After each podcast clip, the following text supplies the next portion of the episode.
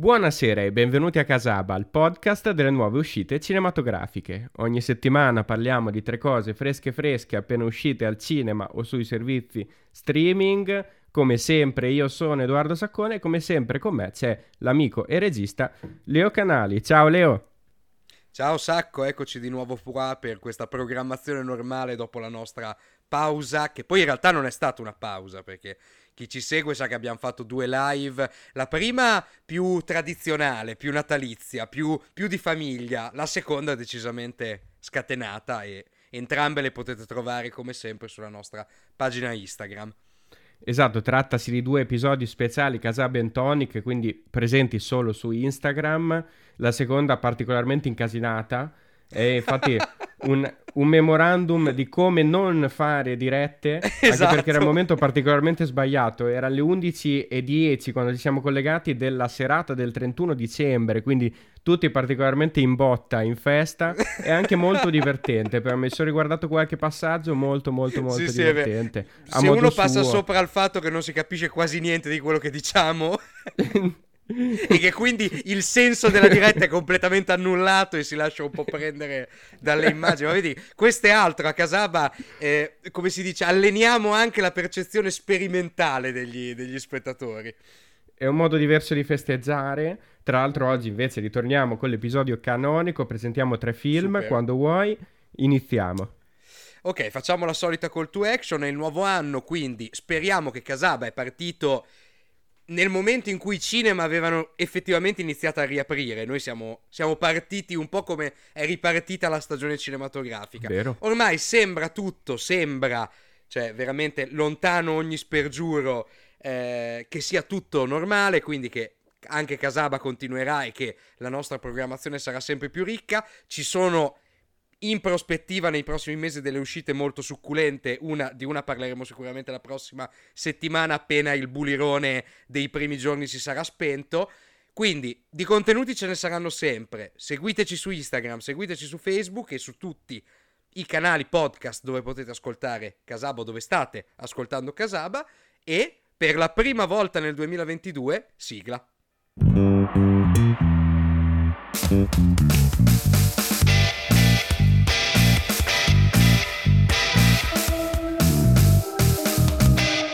Inizio io a parlare di Being the Ricardos, nuovo film appena uscito su Amazon Prime Video. Il film è diretto e scritto ovviamente da Aaron Sorkin.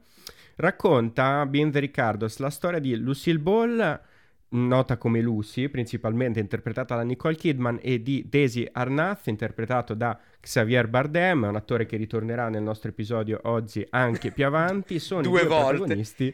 Due Credo volte. che questo batta un altro record di Casaba. Oltre ai due registi di cui abbiamo parlato già due volte nell'arco di tutta la programmazione, credo che questa sia la prima volta che parliamo dello stesso attore in due film della stessa puntata. Probabile perché è abbastanza clamoroso, in effetti.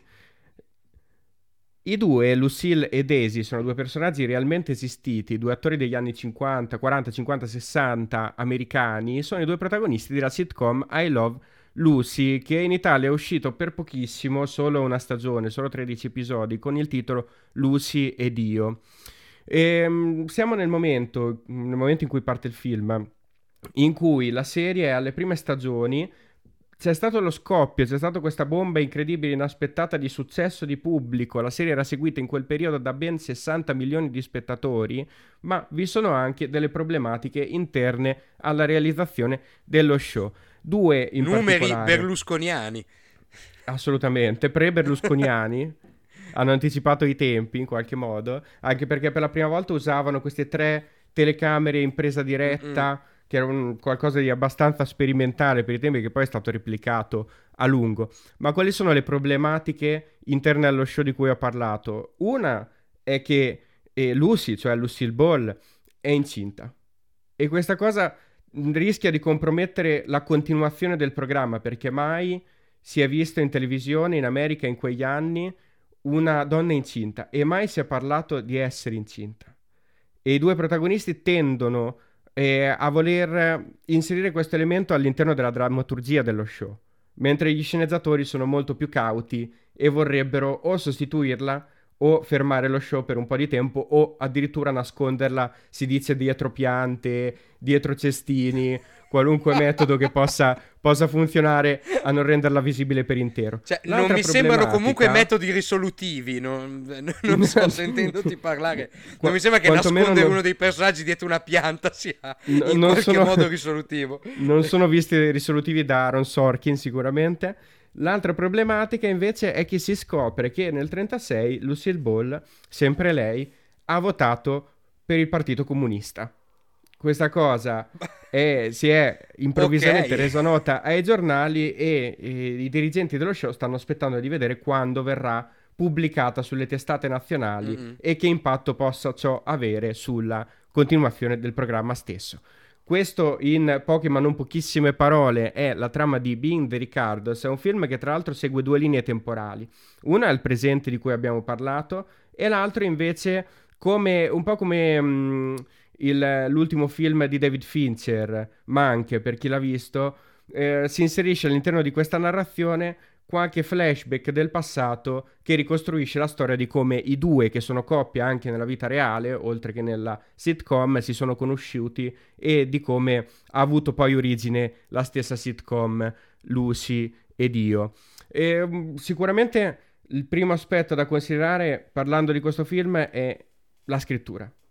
Sorkin nasce come sceneggiatore. Guarda un po', sacco un po' banale questa partenza di questa analisi critica. La ma scrittura perché... è l'aspetto da considerare di Ma Sorkin, perché noi ma guarda un po'. Andiamo, noi diamo per scontato che Sorkin sia conosciuto dai nostri ascoltatori e magari lo è così per la maggior parte, ma Sorkin è principalmente uno sceneggiatore. Quantomeno nasce da sceneggiatore, anche se adesso sì. sta cercando di reinventarsi come autore completo, sì, e sì. regista e scrittore. Prestandosi famoso... a qualunque piattaforma di streaming esatto. che ci sia, perché prima Netflix, poi Prime.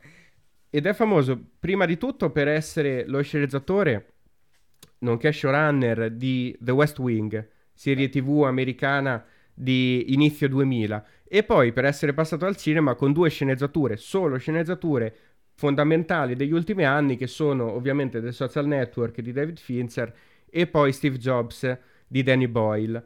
Dopo, ancora, è passato a Netflix per dirigere l'anno scorso eh, The Trial of the Chicago 7 e poi quest'anno, giusto in tempo per gli ultimi giorni dell'anno, in realtà ha presentato questo Being the Ricardos su Amazon Prime. Quindi sì, è ovvio, è, è evidente come sempre nel suo stile riconoscibilissimo, la sceneggiatura prende il sopravvento anche sulla regia, l'avevamo notato anche nel film dell'anno scorso, che era un film principalmente di scrittura più che di messa in scena di regia, era presente la, la sua scrittura vivace e vispa e brillante, riconoscibilissima anche in questo caso è riconoscibilissima soprattutto questa forma di scrittura che si sposa bene con il contesto televisivo, stiamo parlando di una sitcom dai temi e dalle, um, dalle atmosfere non leggere ma leggerissime, più che leggere. E ovviamente i personaggi nel film si comportano, si muovono, si esprimono e si avvicinano l'uno all'altro con la stessa leggerezza, potremmo pensare la stessa brillantezza che c'era evidentemente sul set di quella serie in quegli anni. D'altra parte, a, a, perdere un po' invece di efficacia, per quanto mi riguarda anche rispetto all'altro film che aveva fatto, quello dell'anno scorso, Trial of Chicago 7, è l'aspetto registico. È la regia, è la messa in scena, è l'adattamento, è un po' tutto quello che non è effettivamente scrittura. Perché Sorkin poi non è che eh, si dimentichi di essere sceneggiatore, ma forse si dimentichi in questo caso di essere regista e lascia scorrere le parole, lascia scorrere i dialoghi, e, mh, mm, forse banalizzando un po' pure quelle che sono le tematiche e quella che è l'aspetto cinematografico in, in vista solo di questo grande eh, fluire di mh, battute, di beat veri e propri, anche sempre alla ricerca di un certo ritmo nelle battute e invece perdendo un po' quello che è il ritmo narrativo del film, probabilmente.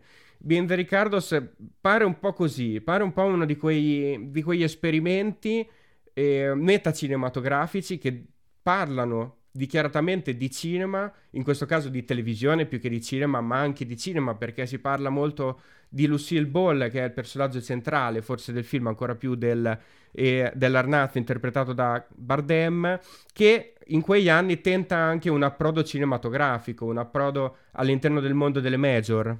Mi sembra che il ruolo di Nicole Kidman nel film sia un po' quello che è il fulcro tematico e narrativo, poi il vero punto di interesse di questa storia. Tra l'altro questa puntata di Casaba è bella perché è un po' come avevamo inizialmente pensato il format, cioè tu, io non ho visto questo film, tu non hai visto quello di cui parlo io, ma tutti e due abbiamo visto quello di cui parliamo per ultimo. E sentendotelo raccontare, mi sembra che esattamente come nei Chicago 7, che è un film che ha un grande interesse di costume per una vicenda storica cruciale della cultura americana, che allo stesso tempo però prende tangenzialmente, interessa tangenzialmente anche alcune tematiche del presente esattamente in que- come in questo caso, forse il raccontare, il soffermarsi semplicemente sulla, che ne so, eh, racconto di costume dell'epoca, su come venivano realizzate, che ne so, questi fenomeni televisivi, eh, potrebbe essere effettivamente interessante, ma non riempie un film. Ecco che nel personaggio problematico della Kidman si incardina poi quello che è il, il vero tema di questa, di questa narrazione, almeno così mi è sembrato finché lo raccontavi adesso. Assolutamente sì, tra l'altro il vero tema che è sì, l'aspetto politico della vicenda è presente, ma il vero tema della vicenda è eh, la questione di genere.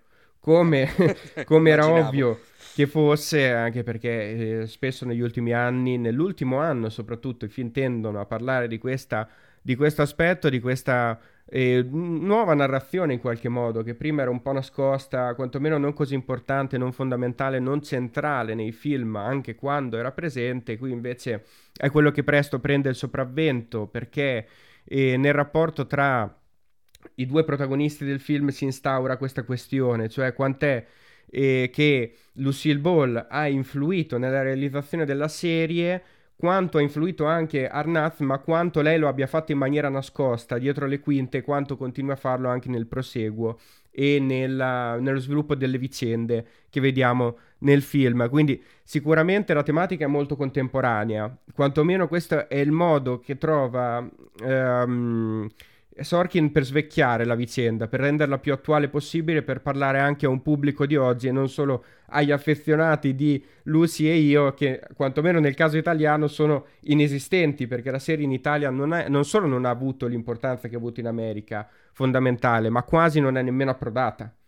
È riuscita a tenere solo una stagione, nemmeno tutti gli episodi, e quindi a noi ovviamente manca già di partenza il riferimento culturale di cui Sorkin parla. E poi D'altra parte l'ambiente è, è chiaramente qualcosa di, di, datato, di non contemporaneo e quindi rischia di scollarsi dall'interesse del pubblico di oggi il film e in effetti questo è un po' pure il risultato che si ottiene secondo me. Perché nonostante questi innesti appunto di tematiche molto attuali il film pare una cosa un po' mh, mm, insomma un po' datato, un po' macchinosa che, che fa fatica a trovare un senso, un centro, ma anche un interesse per il pubblico. E dico di più, mi pare che questa volta non solo a scricchiolare sia, mm, diciamo, l'aspetto visivo, contenutistico e, mm, e l'interesse generale, ma pure proprio la sceneggiatura. Non perché non sia scritta in maniera effervescente, come sono effervescenti tutte le, scen- le sceneggiature di Sorkin, ma perché si cerca quasi ossessivamente di rendere brillanti e interessanti una serie di personaggi, mh, mm, poi cercando invece di, eh, di, rubare spazio a tutto il resto, a tutto quello che poteva essere il, il, fulcro di interesse del film. E questa ricerca costante di brillantezza, di leggerezza, di divertimento, di, di tempi comici, mi pare a volte pure un po' forzata. Mm-mm. Sai che cosa? Ma guarda che stai descrivendo esattamente tutti i problemi che io avevo riscontrato in uh, il processo ai Chicago 7 in realtà. Cioè che mi sembrava che la grande fascinazione per questo episodio cardine della storia americana alla fine dei conti non parlasse poi così tanto a, al presente, cioè è quasi più di interesse, è un tipo di film, anzi, cioè, secondo me il discorso è da prendere più alla lontana, cioè è un tipo di film un po' mm, passato. Cioè, questi film che si incardinano solo nell'interesse di rievocazione di un grande episodio cardine della storia americana, pur arricchiti con un cast sicuramente stellare, con la distribuzione Netflix che per gran parte degli spettatori rende interessante anche eh, veramente qualunque cosa, anche, anche delle porcherie inenarrabili. Comunque non riesce a superare un po' il fatto che sembra un film che muore un po' lì. E oggi invece quello che si chiede anche a un film che recupera, che ne so, un grande avvenimento del passato, è anche quello di trovare sempre dei grandi appigli con il presente. E poi che il film avesse un po' una regia discontinua, per un... per non essere eh, veramente troppo cattivi. Però sì che non tutti questi... L'interesse di Sorkin per un progetto del genere che a me sembrava un po' che gli fosse stato appioppato, devo dire la verità, in Chicago 7, che tu lo sai è un, pro... è un progetto che era girato tanto a Hollywood, si era paventata anche una regia di Spielberg a un certo punto, che tra l'altro torna in questa puntata, quindi non lo citiamo a caso. Eh, sembra un po' che è stata un po' pioppato a Sorkin, che sicuramente ha le capacità come sceneggiatore di gestire un grande cast corale come richiedeva il film, ma che in realtà poi il perché di un film del genere si perdesse un po' per strada effettivamente. Ma eh, sì, in quel caso sicuramente gli era stato appioppiato, cioè, appioppato, mm-hmm. quantomeno ci si è trovato. Cioè lui sì. si è trovato dentro quel progetto, l'ha voluto realizzare. È un film che, tra l'altro, a me non era dispiaciuto come era dispiaciuto a te, se non mm, ricordo sì, male. Sì, io non... Però, però ti assicuro che mh, se lì c'era quantomeno il germe di qualche problematica, mm. qui invece la problematica è molto più evidente. Questo è un film che può piacere, può funzionare, può mh, mm, risultare interessante, quantomeno nella ricostruzione dei toni, delle atmosfere e delle dinamiche dell'epoca, un po' come era il film di Fincher, l'ultimo film di Fincher, che ah, è certo. Manche, che ricorda eh, in qualche modo questo Bean the Ricardos. Ma mm, è tutto un po' forzato, è tutto un po' ferraginoso, è tutto un po' di riporto. E, mm, e quelle che sono le evidenti qualità di scrittura di Sorkin qui non sono valorizzati, ma proprio perché si tende ossessivamente a ricercare quella qualità. È come se lo si spiattellasse in faccia allo spettatore continuamente, no? continuamente questa ricerca del, del tono, del sottotesto. E insomma, in altri progetti probabilmente era più sensato, era più centrato inserire questo elemento. Qui decisamente di meno. È mm-hmm. bello vedere che questa volta non sembra così forzata la, di, la presenza del regista nel progetto perché sì. in qualche modo il suo ritorno alla televisione è un ritorno alle origini. E eh posso beh, anche certo. credere che sia stato interessato al soggetto, che abbia apprezzato mm. il soggetto, anche se mm, eh, di sicuro non è la passione per quella specifica sitcom che emerge dal film, quantomeno una critica costante a quello che era il progetto certo. di Lucy e io. Però mh, mm, ci si può credere all'interesse del regista. È che semplicemente pare un'opera minore. Mm. E penso verrà ricordato così questo, questo Bean the Ricardos. Verrà ricordato come un film minore di un regista sceneggiatore che in passato ha fatto cose decisamente più interessanti. Ha, ed essere esaltate, giustamente sono le doti attoriali di entrambi i protagonisti. Nicole Kidman centrale, ma anche un Bardem come al solito informissima e c'è il discorso politico, come abbiamo detto, anche perché Bardem interpreta Arnaz, che è cubano, mm. e l'inserimento di questa star televisiva, neo star televisiva, perché prima effettivamente non era così conosciuto e apprezzato in America, all'interno del contesto televisivo, ehm, crea qualche scricchiolio ulteriore oltre alla questione politica di cui abbiamo parlato, quella del Sweet Ball mm. che eh, votava Partito Comunista. E queste due cose si inseriscono poi in realtà abbastanza bene nella narrazione, sono abbastanza importanti e valorizzate. Ad essere troppo valorizzato, per quanto mi riguarda, è la questione invece eh, matrimoniale del film, la questione okay, privata, okay. che diventa veramente centrale, soprattutto in chiusura e che francamente se ne poteva forse fare meno.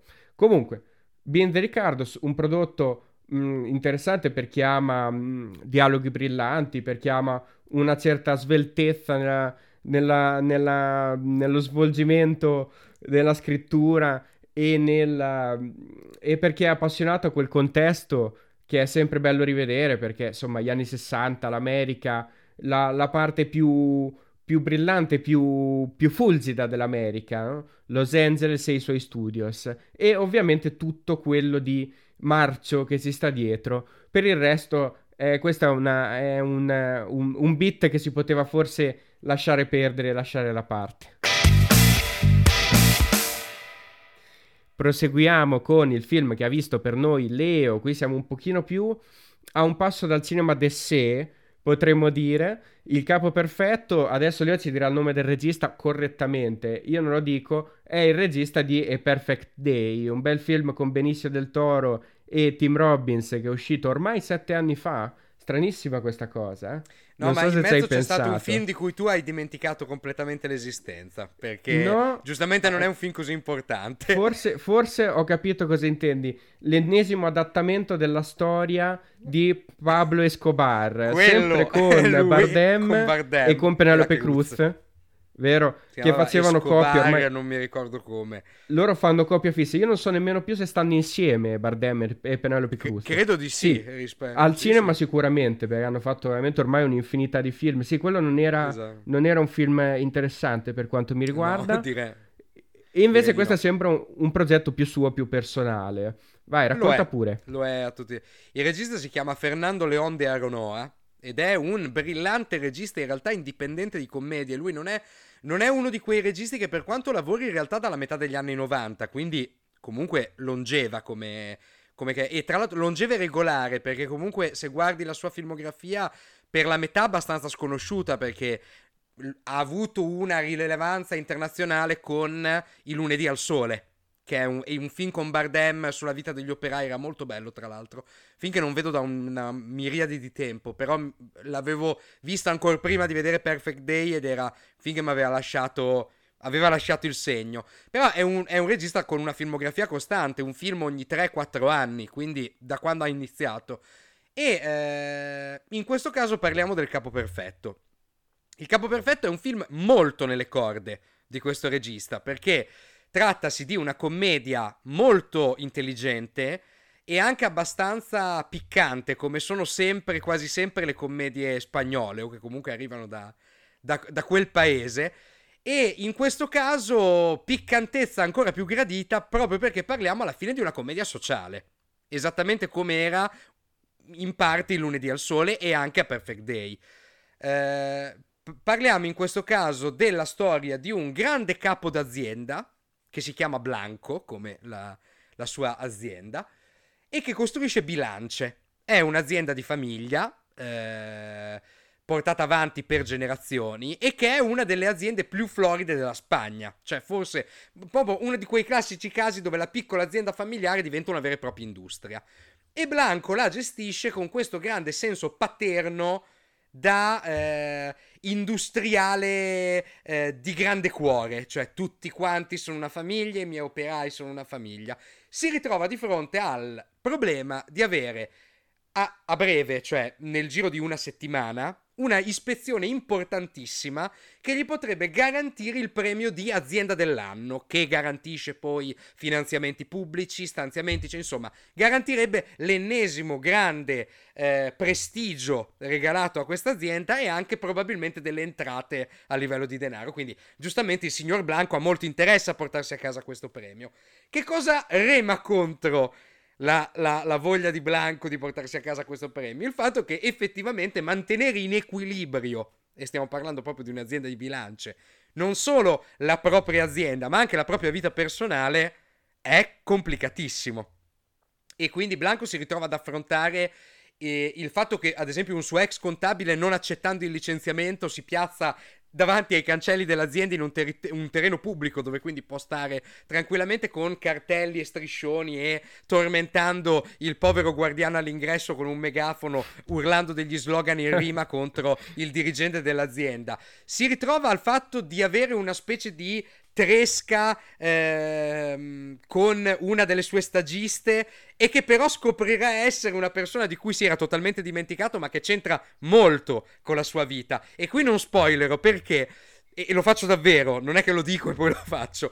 Non spoilerò davvero perché è un po' una commedia degli equivoci. Ha un, ha un lato da commedia degli equivoci. E rovinerei quello che è poi il senso comico di parte della Bravo, trama. È un film bravo. estremamente scritto. È un film estremamente scritto, quindi Un altro.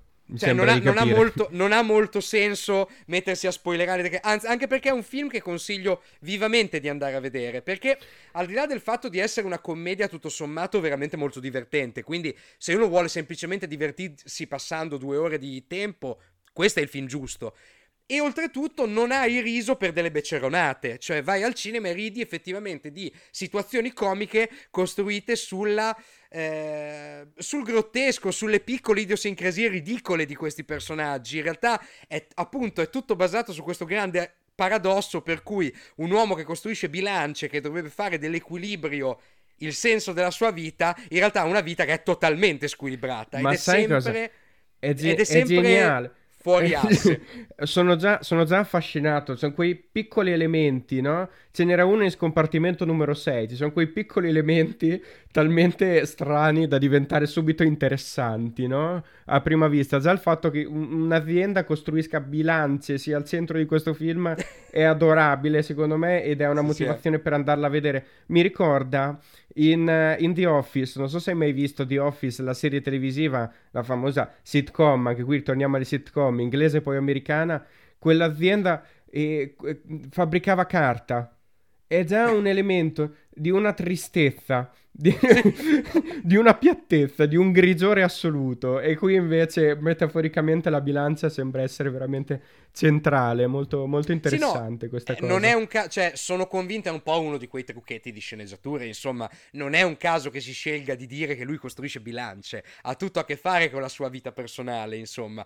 E, e anche il fatto che quest'uomo che appunto professa una grande integrità morale e lavorativa e professionale in realtà sia uno che un po' come tutti una volta che ha l'occasione per poter fare quello che gli pare fa quello che gli pare questo è un po' il personaggio devo dire Bardem totalmente centrale e centrato nel ruolo a parte avere questo look mi- meraviglioso infatti. da, da- da industriale degli anni 70 io- alla Enrico Mattei tipo una cosa del Infatti, ho visto, ho visto qualche immagine del film e il trailer, ma Bard- Bardem ha eh, capelli grigi, Sì, pare sì. invecchiato di 30 anni, incredibile. Fatto impressionante un trucco, un trucco veramente da, da maestri di Hollywood. Ti devo dire, è impressionante proprio perché ha quello stesso. Io credo che questo derivi molto dalla regia di, di Aronoa, perché non è un caso che effettivamente mi ricorda tanto le performance di Tim Robbins e di Benicio del Toro in A Perfect Eh. Day. Cioè, Beni- un Benicio del Toro in quel caso tutto a sottrazione, cioè è un grande divo, un grande sex symbol che viene presentato come un operatore, eh, un, un operatore eh, del- dello- dell'ONU. No, non è ecologico, è più proprio quelli che aiutano nelle zone di guerra, Sì, quasi sì. Una, per una di quelle associazioni tipo Medici Senza Frontiere. Che pare un benzinaio, ragazzi, cioè vestito con sta panza, un po' È vero, lurido, vero. con i capelli sporchi, un, un Benissimo del Toro, tutta sottrazione che però non, non rinuncia al fatto di essere un personaggio comunque affascinante. E però è tutta sottrazione, è messo in un contesto che sicuramente quello non è quello dove ti aspetti che Benissimo del Toro No, sì. faccia il sex symbol. E qui è uguale. Sono Be- ruoli da antidivo, chiaramente. eh, esattamente, e qui è uguale. Javier Bardem è infilato in un contesto in cui fa questo bo- barboso e noioso industriale, che però comunque è un, un uomo affascinante e piacione, che soprattutto sa gestire il proprio fascino. E che quindi, da un certo punto di vista, è il ruolo di Bardem, ma quanto è completamente fuori da quello che ci immaginiamo quando immaginiamo un ruolo per appunto questo. Mi posso immaginare solo la differenza con il ruolo che fa appunto nel film di Sorkin. Cioè, a livello anche solo visivo pare, pare un'altra persona. Poi Decontestualizzato, eh, diciamo. Assolut- Decontestualizzato. D'altra parte, Bardem sarà sempre affascinante. Qualunque ruolo gli venga dato era affascinante e non è un paese per vecchi. no? nonostante Madonna. quel look assurdo e, e in Skyfall, nonostante le ferite sul volto. Quindi so- posso, immaginare, posso immaginare anche da vecchio Bardem sarà assolutamente affascinante, però decontestualizzato in questo caso. Non come in the Ricardos, che potrebbe essere se stesso. C'è un grande cast di comprimari, tra l'altro, assieme a Bardem. Cito soltanto quella che è effettivamente il comprimario principale che gira un po' attorno a tutto il film, che è questa attrice giovanissima che si chiama Almudena Amor, che eh, oltre ad essere, vabbè, facciamo quelle solite battute un po' da, eh, che, come si chiamava, Amadeus quando presentava Sanremo, tipo, no. è, è, bellissima, bravissima, è un po' così. No, no, è perfettamente il ruolo e, e, ha una grandissima grinta scenica. Tra l'altro lo dico con cognizione di causa perché era protagonista del nuovo film di Paco Plaza che ho visto a Torino la Buela. Qual è? Lei era protagonista assoluta di questo film e effettivamente un'attrice che si sta lanciando. Già la vedo, l'ho vista in due film nel giro di un mese e mezzo, quindi eh, è, è, molto interessante. E oltre a questo, io che dire, io consiglio la visione in generale. Come dico, non posso scendere nei dettagli della trama perché il rischio spoiler è, è, da evitare in questo caso. Anche perché non è, non è un caso in cui effettivamente lo spingere qualcuno ad andare a vedere il film, magari a livello critico devo argomentare raccontandoti qualcosa di quello che succede. Perché più che dire che è un film perfettamente scritto, con una storia effettivamente curiosa e molto divertente, con degli interpreti fenomenali e che ha una tenuta scenica di rara intensità, che, che dire di più. Cioè, eh, non voglio scendere nei dettagli proprio perché vi, to- vi, vi, toglierei il piacere di farvi stupire dall'andare avanti della visione. Tra l'altro, partecipata perché sono andato a una visione pomeridiana il giorno di Santo Stefano in un cinemino di Forlì, sala strapiena e bella divertita dal film. Cioè, grandi risate, insomma io vi consiglio sì. finché è in sala di, di cercarlo questo, infatti, questo infatti, anche perché il film è ancora in giro, ancora per poco probabilmente, sono gli ultimi giorni, quindi è giusto approfittarne per non vedere sempre il solito prodotto di intrattenimento nei piccoli cinema d'essè, c'è anche questo il capo perfetto. Insomma. Ma anche perché come al solito è il classico film, esattamente come a Perfect Day, che riesce a costruire una situazione comica in qualche... Qui c'è la scusa della grande gara la gara industriale per prendersi il premio statale. Di là c'era la, la, il contesto ancora più grottesco di tirare fuori il cadavere di un ciccione da un pozzo. Che eh, avrebbe sì. avvelenato l'acqua per i paesini vicini. Eravamo durante la guerra in Bosnia. Questo era il contesto. Sì. Di qua il contesto è un po' più debole, è un po' più canonico. Ma devo dire effettivamente il ritratto di quel tipo di mondo lavorativo è assolutamente pungente e critico cioè, non vi aspettate un, il fa- non vi aspettate che per il fatto che Bardem è protagonista ed è il capo di questa azienda, che Fernando Leon d'Aronoa rinunci all'essere bello graffiante nei confronti di quel mondo del mondo che il personaggio di Bardem rappresenta. Lo è, lo è come e no, tra l'altro fa dovere. una critica, tra l'altro è quello il discorso, riesce a fare una critica sociale e anche culturale senza appesantire la materia narrativa del film. E quando ci riescono, per me questi sono sempre film da premiare, Bravo. non Mi... solo per gli intenti, ma proprio per il potenziale realizzativo che hanno. Non ci riescono tutti. È la lezione dei vecchi grandi maestri della commedia quella di inserire delle grandi stoccate concettuali e politiche e sociali, dei, dei grandi attacchi anche, delle grandi invent- invettive, ma con la leggerezza della commedia. E nel momento in cui questo succede io non posso far altro che consigliare la visione a tutti quanti.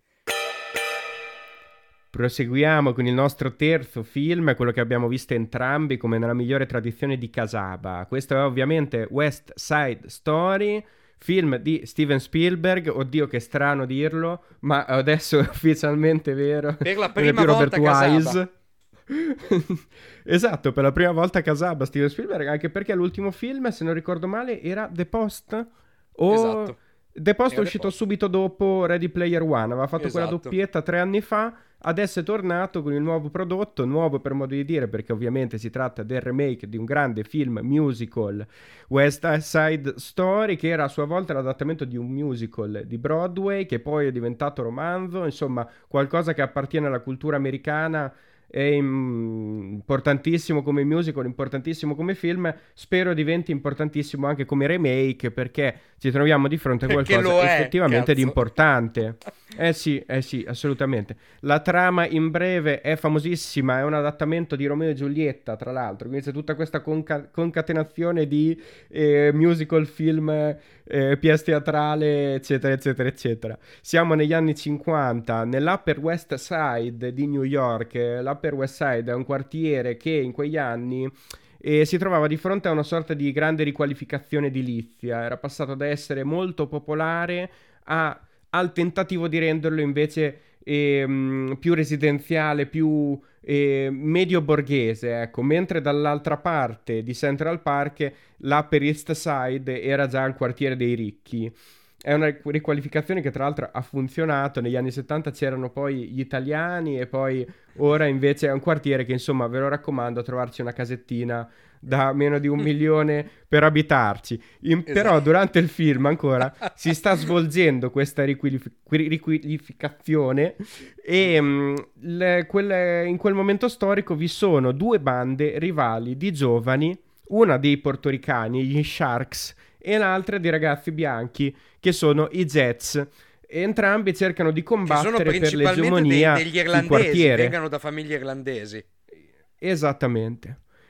Uno dei protagonisti è Riff, interpretato dal giovanissimo Russ Tamblin, che è una delle sorprese del film per quanto mi riguarda, poi ne parliamo. È il capo dei Jets e propone di eh, scatenare una rissa contro il capo degli avversari che è Bernardo.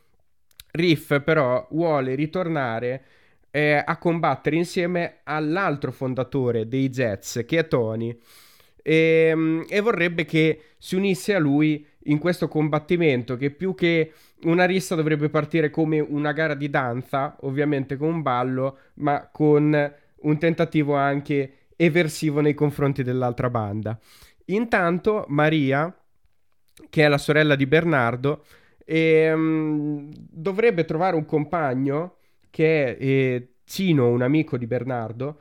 E però eh, nella sera, nella serata in cui partecipa Riff, partecipa anche Tony, alla fine si convince, nonostante si fosse allontanato dai Jets, e partecipa ovviamente anche Bernardo, vede Tony, si innamora perdutamente di Tony, che a sua volta si innamora perdutamente di lei, e mentre i due capi delle bande cercano di ehm, realizzare per la sera dopo un incontro notturno dove scontrarsi, loro due invece cercano di organizzare un incontro e una fuga d'amore.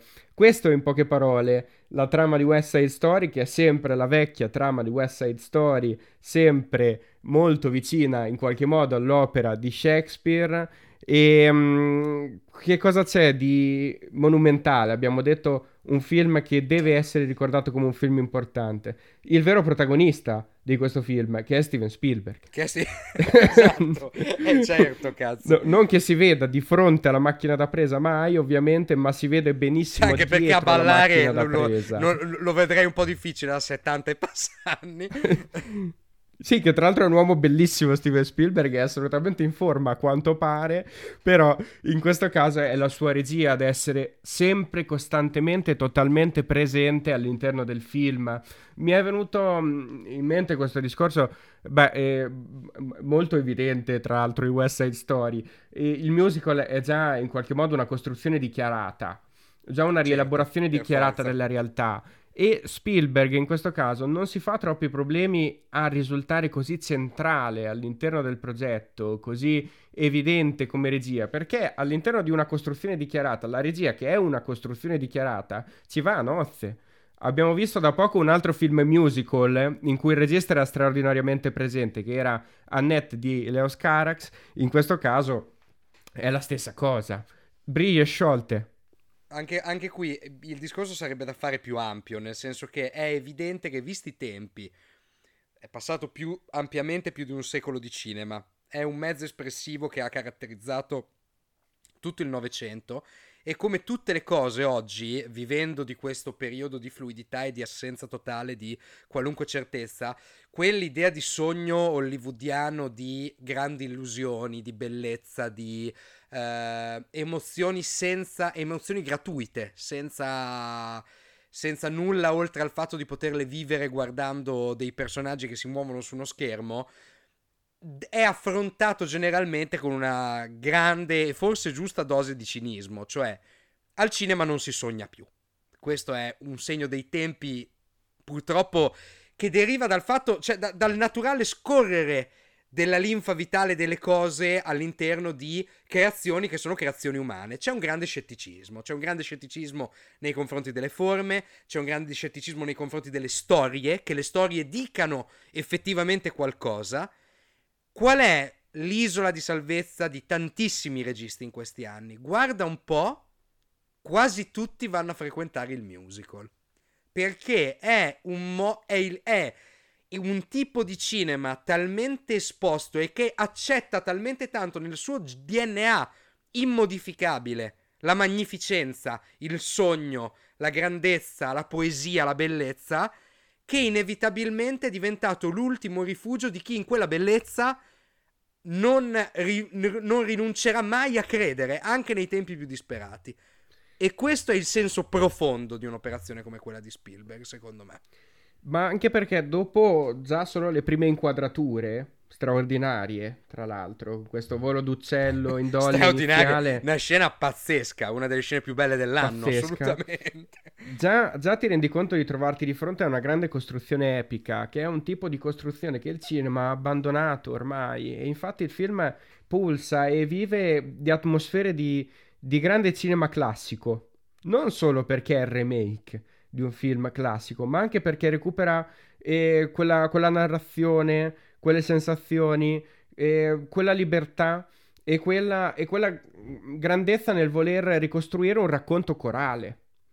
Perché allo stesso modo del film originale, forse anche di più, qui si, si, si, trova di fronte a un grande palco di personaggi in realtà che sono centrali alle vicende. Già nella locandina, se hai notato, non vi sono eh, Tony e Maria, ma vi sono invece Bernardo e la compagna, sì, perché sì. è una grande storia corale West Side Story e ancora più qui si sente il respiro di questa grande storia corale che è una storia, una storia tipicamente americana, una storia fortemente americana, una storia che parla non solo di una storia d'amore, ma parla di politica, parla di società, parla anche di psicologia. C'è un momento meraviglioso nel eh film sì, dedicato sì, sì, certo. all'analisi delle motivazioni per cui questi ragazzi si dividono in bande e combattono tra di loro e cercano un ruolo sociale che evidentemente è stato strappato loro e che non è compreso dalle altre generazioni.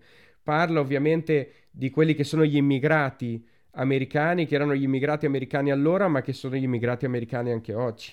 E qui il film si collega tra l'altro alla contemporaneità senza aver bisogno, in questo caso, di fare accenni alla contemporaneità. E, era già contemporaneo anche il film eh, originale, cioè se uno lo guarda oggi è un film che ha una dose di contemporaneità e modernità impressionante, al di là del fatto di una, regi- di una certa rigidità a livello formale, che naturalmente deriva dai mezzi dell'epoca e che, di cui Spielberg Ciao, e che fa Spielberg piazza pulita annulla. dalla prima scena, perché lui sa benissimo che oggi, boh, quella roba lì non si fa più. Oggi posso farlo, posso rendere dinamica ogni inquadratura e lui lo fa.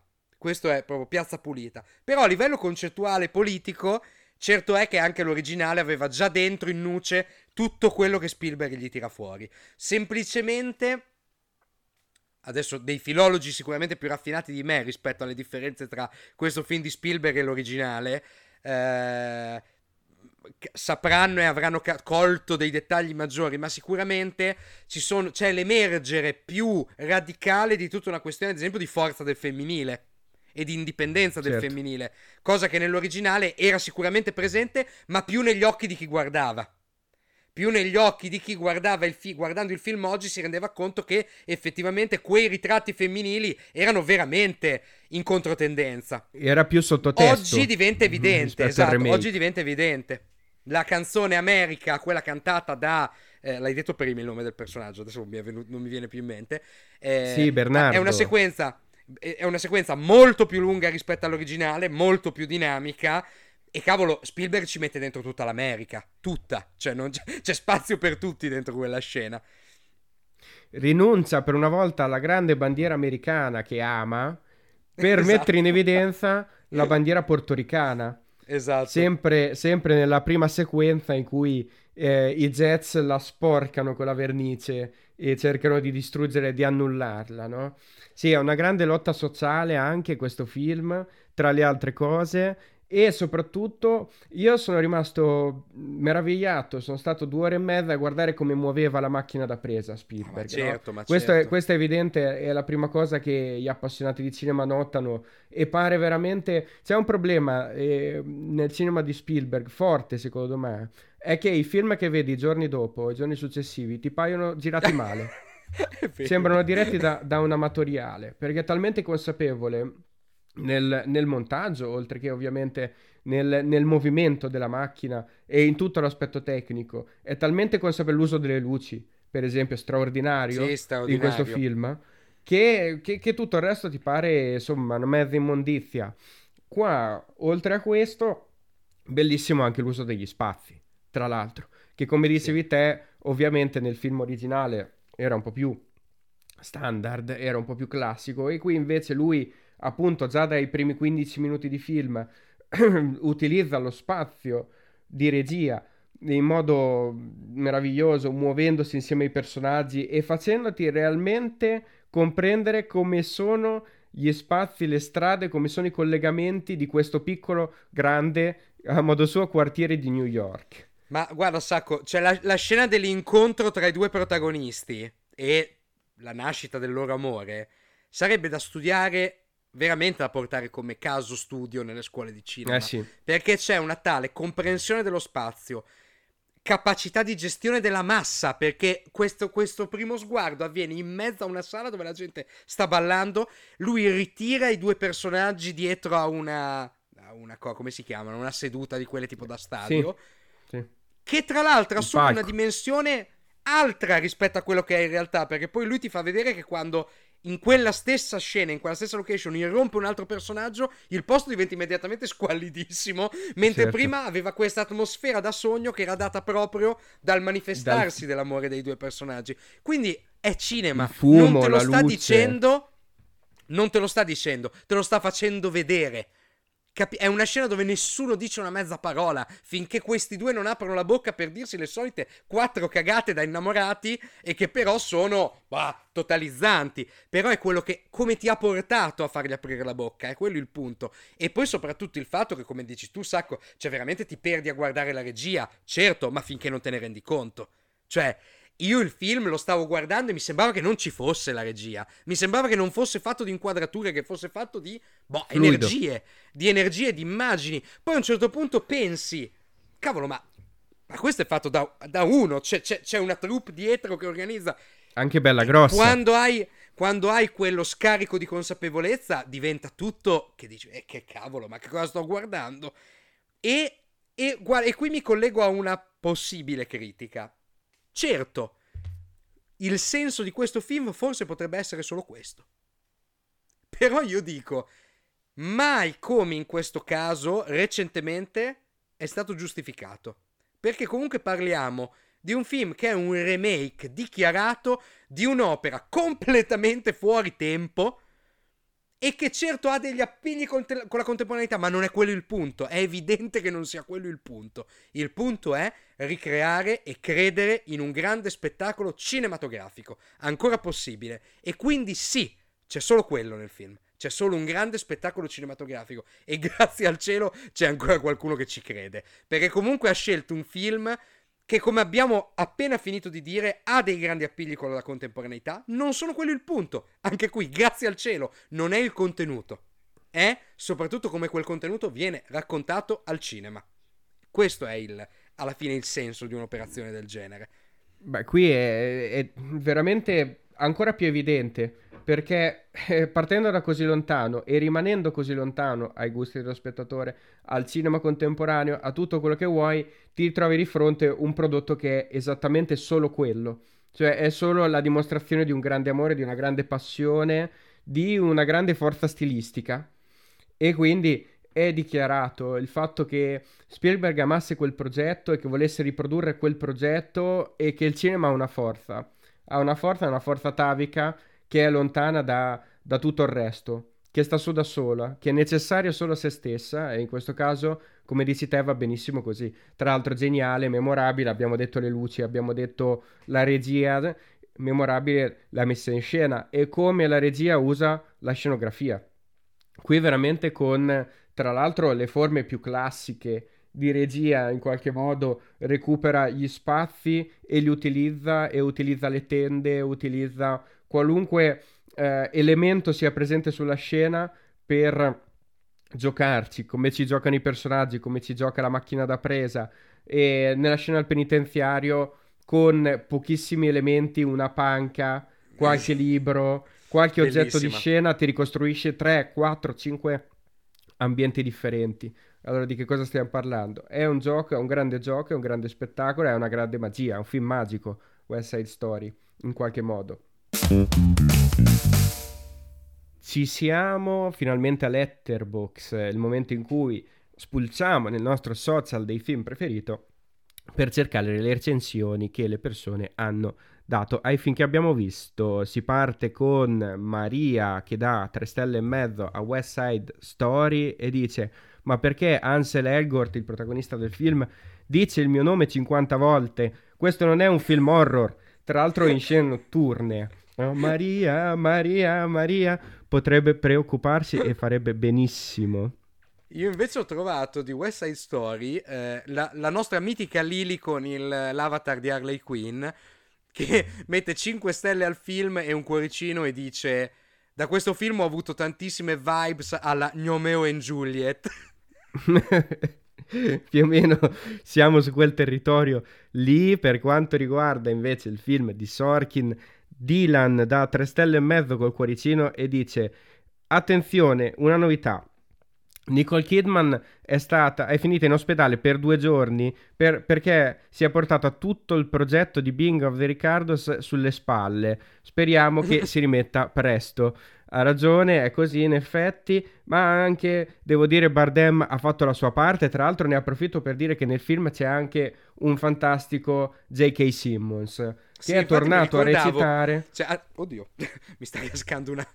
mi è cascata un auricolare. E... Si è perso un pezzo. Infatti, mi, mi, ricor- mi, ricordavo che c'era un altro. Non l'ho detto famoso. prima, lo, lo, dico adesso. Finalmente è tornato a recitare. Per quanto mi riguarda, non era stato presente invece nell'ultimo Spider-Man. Cioè, pareva un cartonato di J.K. Simmons col cappellino. Col film. Sì, Qua invece è, è completo, è totale.